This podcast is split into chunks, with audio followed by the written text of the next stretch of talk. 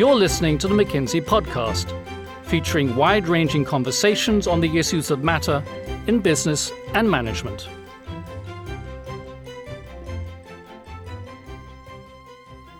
Hello, and welcome to this episode of the McKinsey Podcast with me, Simon London.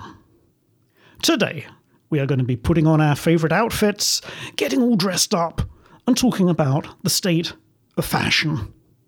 Who's making money, who's not, the rise of fashion tech, and the common challenges posed by sustainability.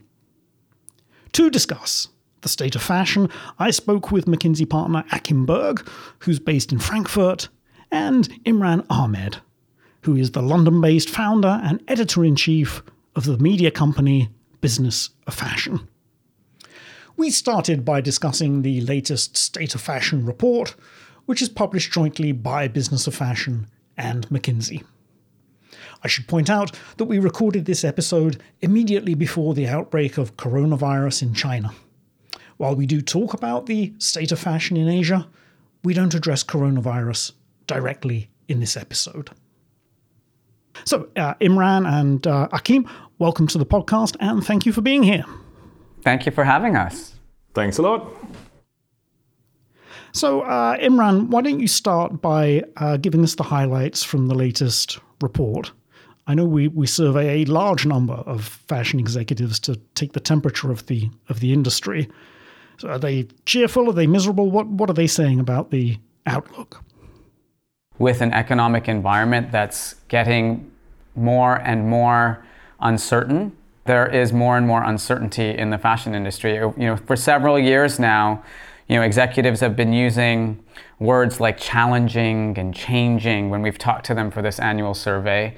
But this year, the percentage of executives that were positive about the, the growth to come next year was at its lowest level ever. It was like down to 9% compared to 49% last year. So there, there has been a radical, important shift in mindset and outlook. The big emerging markets, particularly China, that the luxury and fashion industries have relied upon for the last few years to continue to drive growth, the growth there seems to be slowing.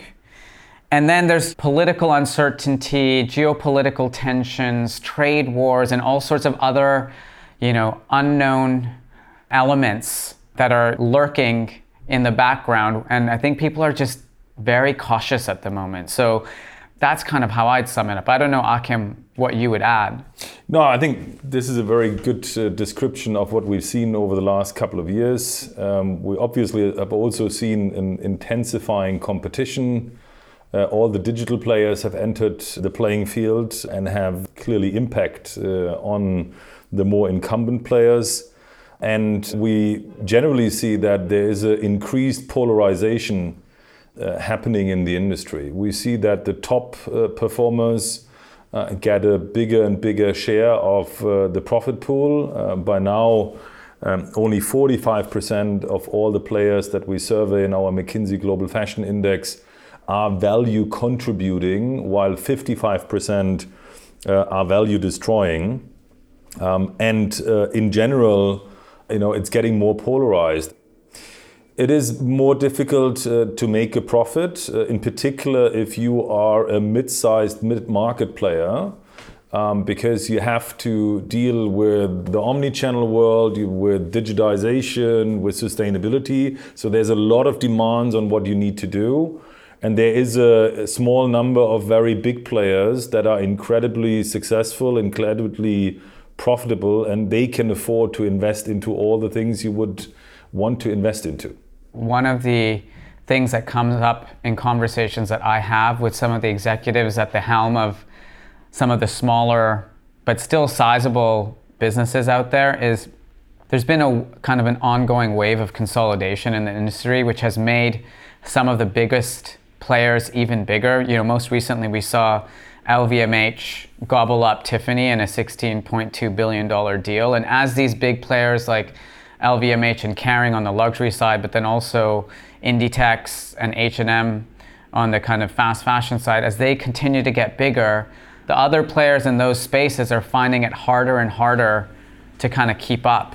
So, Achim, uh, you, you, mentioned the McKinsey Global Fashion Index there, uh, which is this this ranking of the 20 most profitable fashion companies. It is a fascinating list. It's also a, a diverse list.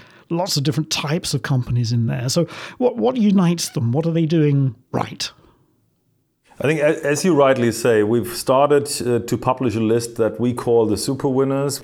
It's a very diverse group, as you say, but um, you can clearly see some of the big trends uh, of the last couple of years impacting that list. So, athleisure and sports was uh, top of mind uh, now for a couple of years, double digit growth, and you can see players like you know Nike heading the list, but also Adidas and uh, now Lululemon and Anta Sports, uh, you know, entered that list. Um, but you can also see that other trend like luxury at the top end of the market um, is represented: LVMH, Kering, Hermes. But you also see the discount players that have done quite well uh, in recent years you know, on that list. TJ Maxx as an example. So we see a lot of the trends that have, you know, impacted the market also coming through through the size, but also the profitability uh, of those businesses. Imran, uh, anything you'd like to add to that? Yeah, I mean, I think the other thing is the power of brands. And if you look at this list, while they may be at different, you know, positioning in the kind of overall market from all the way from you know value to luxury what you do notice is brands are still really really important in this industry you know? And so nike lvmh lululemon these and burberry these are all examples of really powerful brands. And while operational efficiency and kind of staying in touch with where the consumer wants to shop when it comes to retail and omni-channel and some of these other things continue to be really important. We shouldn't underestimate the importance of brands. And a lot of these bigger players that are generating disproportionate amount of economic profit, they can invest more in their brands. And in this age that we live in, which is very similar for other consumer facing industries, you know, a lot of that investment is happening in the digital sphere and creation of content on social media. And you know, these you know, companies, especially the high-end fashion companies, what they've always specialized in is creating really, really beautiful, high-value content that creates some kind of emotional response or reaction within the consumer base. That has now taken to a whole new level on social media channels, and it's happening on a daily basis. So we've gone from this environment where these companies are planning kind of quarterly ad campaigns linked to seasons, and they're moving to more robust, always on content campaigns, events, immersive experiences, all of which play out on social media all the time. And so the power of the brand is still really important. I think it's also interesting uh, what we do not see on that list. Yeah. Because you do not see any department stores on that list. You do not see any pure play players on that list, uh, marketplaces. You only see now uh, two additions from Asia, which are new on the list. So we didn't have an Asian player on the top 20 last year. And I think that also tells you something. There is, uh, you know, certain business models that are in decline. There's others like the digital players that are more going for market share than for absolute profitability. And uh, we should also expect to see more Asian players on that top 20 list going forward. I think it's always worth pointing out that these are all publicly listed companies, right? Because we need access to the public data to do the calculations. And there are some very meaningful privately owned players in fashion who, you know, if the data was available, might be on the list. That's that's right, isn't it? So you are correct. The, the list uh, is based on publicly available data, and therefore we are using uh, listed companies. But it's also uh, important to recognize that there is a significant number of privately owned companies out there that are also quite sizable. Yeah, so we have companies that have more than 10 billion turnover, like Chanel but you also get a lot of companies that are somewhere between 1 billion and 5, 7, 8 billion uh, in turnover. not to talk about the you know hundreds and hundreds, uh, probably thousands companies um, that are somewhere between a couple of a hundred million and a billion in turnover. So a lot of the, the business is still privately owned, and that is a very significant part. We still believe that uh, the publicly available data gives us a good proxy on what's going on in this industry. Could we just talk a little more about Asia? You, you mentioned just now that a, a, couple of Asian companies are now on the list of value creators. Uh, but what else is going on in the, the very big Asian market? Well, listen, I mean, uh, one thing that hasn't changed is that China remains the single most important market in the world and in, in the fashion industry and continues to drive a disproportionate share of growth.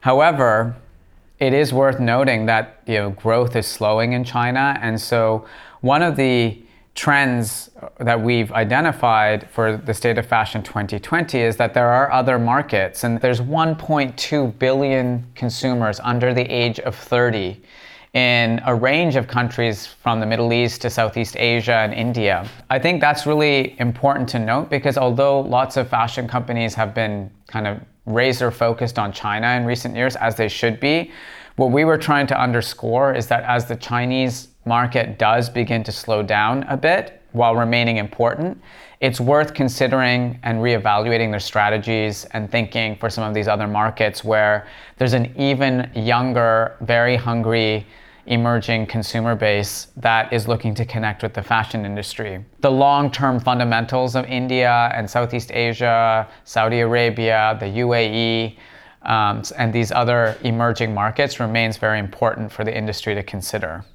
In addition to what Imran just said, I think it's interesting to understand that competition is also increasing from China and from the Asian markets uh, in general.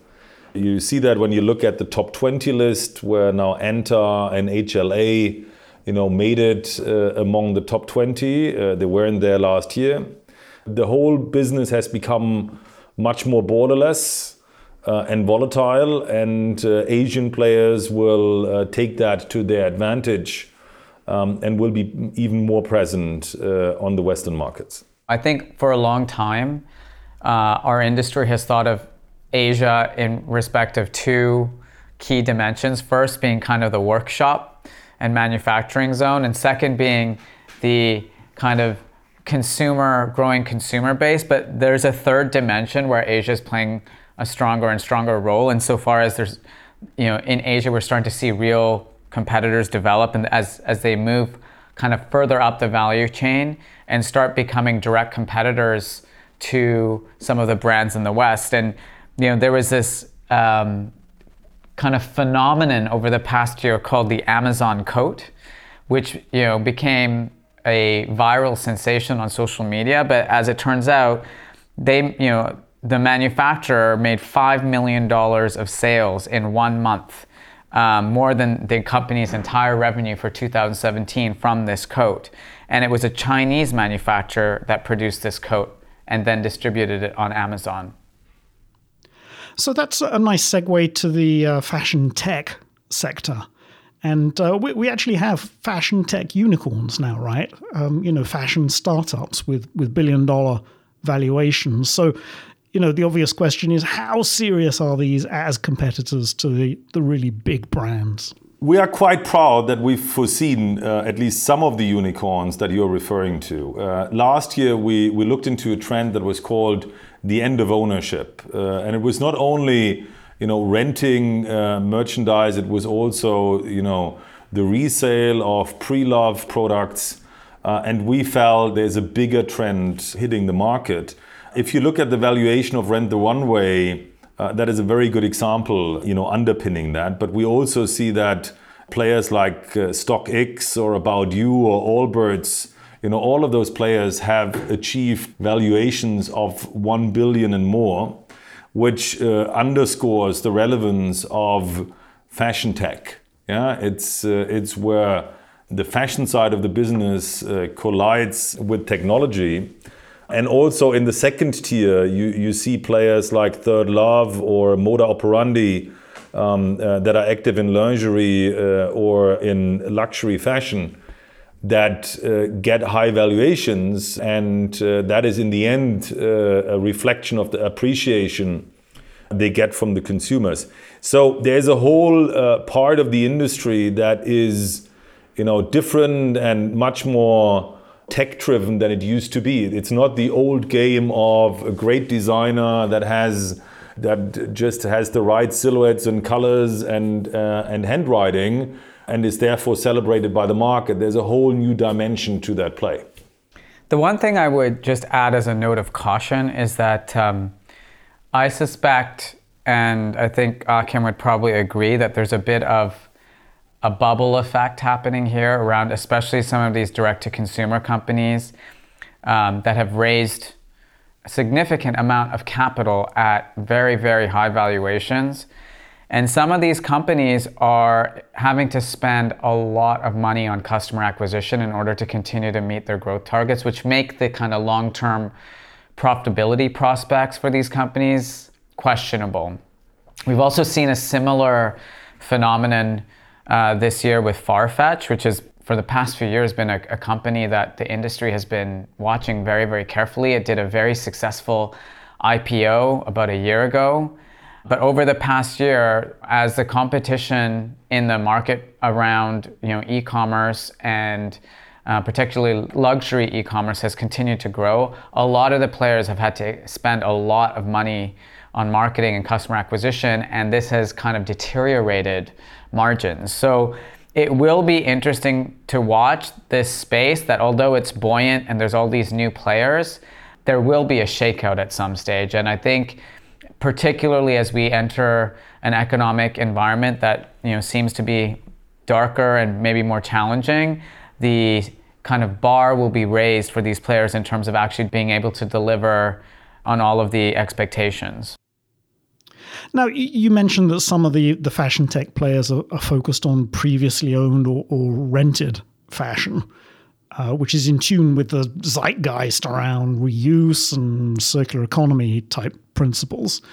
Um, I also noticed in this year's survey that uh, you know executives said sustainability is both the number one challenge and indeed the, the number one opportunity facing the industry. So j- just say a little bit more about sustainability and, and how the fashion industry is positioning itself and responding. So as an industry, one of the biggest challenges is to get a common understanding to say, yes, well, this is a big opportunity, and yes, it presents a huge challenge. Like, what exactly is sustainable fashion? It's not quite as easy as you see in some of these other sectors. The inherent challenges as an industry, in order to continue growing, we are driving consumers to purchase more, to consume more, and actually there's this dilemma, which is as we drive more consumption, we're actually growing the carbon footprint of the industry. So I think as we look to next year, there is this dilemma around growth, which is like, how do we continue to have growing profitable businesses while addressing the kind of carbon footprint, the sustainable footprint of our of our industry? And so, you know, I think about it as both, yes, a challenge, but also finding that common understanding and kind of recalibrating what we see as being a healthy way for this industry to exist. And that sounds like maybe sounds slightly conceptual or philosophical, but I do think it's an underlying challenge. So we should all go undressed. No, I think it's about, you know, as we think about observing consumption in, in our industry, I think the biggest challenge is really around fast fashion companies and you know the consumer behavior that we've been encouraging, which is people purchase items of clothing and sometimes they're only worn once or twice before they're discarded or they're sitting in a closet. I think there's something like, you know, the average US consumer now purchases 60 new garments of clothing per year or more than that. You know, there is a dynamic here that we've trained the consumer to pursue, which is not consistent with the industry's supposed goals of becoming more sustainable. And I see an inherent contradiction there. It feels like the elephant in the room. And that seems like an area that we as an industry are really going to have to get our heads around. And I think to make uh, things even more complex, that's very much a perspective on the Western and developed markets. Uh, you still have, you know, big emerging markets, as we discussed earlier, And in the big emerging markets, one of the categories that are boosted uh, when growth pushes the middle class uh, is uh, is clothing. So uh, that's where people spend a significant share of their wallet, uh, you know, on apparel. And I think it's not a solution, you know, to prevent people from from doing that. So we probably need to find uh, solutions on doing that in a less harmful way to the planet. And as a matter of fact, uh, the fashion industry is is a dirty industry. People don't don't like that uh, to be pointed out. But the way we still produce a lot of garments in the industry is a not very efficient. More than 20% of products end up in landfill um, without uh, ever being used. And also the way we produce the water treatment, the pollution uh, that comes with it, you know, labor rights. I think it, it comes back to your terminology aspect. What do we really mean with sustainability? But if you take a closer look, it's not a very nice picture, and therefore I think the industry uh, has an obligation to improve that. And not to mention, in addition to impacts on the environment, the impacts on the people who make our clothes. And so, one of the things I think as an industry we're really going to have to get our heads around is that, you know, we're producing garments sometimes in very, very questionable conditions and not paying people enough to make those clothes just so we can provide cheap, fast fashion to consumers, often in the West, sometimes in the East. Um, and that's a very, very challenging conundrum to get our heads around. And I think this is the thing that we need to get out and really discuss openly now, especially as it's front of mind. Uh, according to our executive survey uh, for executives, which is the first time in the history of the survey that we've done that sustainability has appeared at the top of the list. So I think that's the, the kind of silver lining here is that executives have finally taken note. And I think it's time for us as an industry to really you know, look at this and face it head on.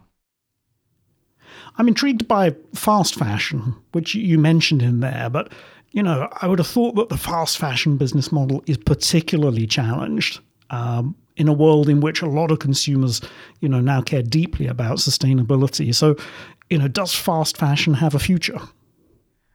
I mean, I think it has a future, but not in its current form. And I think the fast fashion players, a couple of whom appear very highly on this list of super winners, are if you have an honest private conversation with executives who work there off the record, they'll talk to you and there is a existential crisis happening amongst these players because they understand what's going on in the market. They understand shifting consumer sentiments. There is the consumer focus and sentiment around the fast fashion segment is really beginning to shift, especially amongst informed consumers in the kind of Gen Z and millennial cohorts who are increasingly stepping back and saying, listen, I'm looking ahead. I see Greta Thunberg in the streets with you know hundreds of thousands of climate protesters having these school strikes. I see the Extinction Rebellion in the streets shutting down huge parts of uh, London and it's building awareness, mainstream mass awareness around you know climate crisis. I think these things are really going to become a collision at some stage. So if you're an executive sitting at one of these fast fashion players and you're observing the change happening in the market, I'm sure you're thinking, wow, like we're going to have to we're going to have to really radically rethink how we as a business exist. I don't think it means there's no future for these companies. I just think it means the business model, just as they've been so creative in thinking about building responsive supply chains, making sure they address the trends and things that consumers are after, they have to apply that same level of thinking and innovation into the way they manage their supply chain so they're not so quite so damaging to the environment. Talking of supply chain, we, we haven't really touched yet on, on the fashion store, and the role that it plays. We, we talked about direct to consumer business models. We talked about the impact of uh, you know the big e-commerce platforms. What what does that mean for the future of the fashion store? What role does it play uh, in this changing world? The store definitely has a future, um, but I think what we've started to see is that the store is playing a different role now than perhaps the transactional role that it played in the past. And whereas, you know, our industry was formerly focused on a very simple chain of events that would drive consumers to a store. So a collection would be designed, advertisements would be published, consumers would see advertisements and they go directly to a store. That customer journey has radically changed. And what it means is consumers are obviously getting information on digital channels now, and they're also able to transact on digital channels. The store, therefore, performs an additional role, which is to really service that consumer, to immerse them in the brand, to give them the access and education and you know service that they can't get on a digital platform or an e-commerce platform. And I think the most innovative retailers are understanding how these digital and physical channels work together. I think people who are talking about the retail apocalypse and the end of the store, I mean, yes, there is a shakeout happening on high streets, but in all of those places where you see you know stores closing, you see new ones opening up. In fact, some of them are the stores of brands that used to be digitally native brands that didn't have any physical presence. And the fact that companies like Away and Glossier and some of these other ones are actually building physical stores shows that even for digital brands, having a physical presence is really important part of creating that connection with the customer. I couldn't agree more. I think it's not, uh, you know, digital versus uh, offline. I think it's in the end all a combination, yeah, and call it omni-channel or digitally enabled uh, retail, in the end, it needs to satisfy consumer needs, and there's different needs. So there's a convenience need that online is typically very good uh, in serving. Uh, there is a need for entertainment and excitement uh, that a store, in many ways, is better able to serve. But there's also, you know, a need for some neighborhood shopping. And if you look at one of the trends that we've identified in the new report, we see that there is a trend uh, towards that neighborhood store, but it's not just the kind of small store that is convenient and close by. It's a digitally enabled store where some of the leading players look into how can you use the information you get from your e-commerce, from your loyalty systems, from all the other stores you have to provide an offering that is tailored to a specific neighborhood. Um, and we believe if you use modern technology and data, uh, you have a good opportunity to also uh, enable offline stores to be successful. Yeah, so the future is indeed omni-channel. The future is omni-channel. I'd say the present is omni-channel. It's already there. It's just in some cases a matter of some of the players catching up with where the consumer's been already for a few years now. So I think we are out of time for today. Um, but Imran and Achim, thank you for a fascinating conversation about the state of fashion. Thank you very much, uh, Simon, for the good discussion. Thanks for having me. It's great to be on the McKinsey podcast. And thanks as always to you, our listeners, for tuning in to this episode of the McKinsey podcast. If you enjoyed it, please do subscribe to the series on your favorite podcast app. And to read more about the state of fashion, retail, sustainability, and so much more, please visit us at mckinsey.com. You've been listening to the McKinsey podcast. To learn more about McKinsey, our people, and our latest thinking, visit us at mckinsey.com or find us on LinkedIn, Twitter, and Facebook.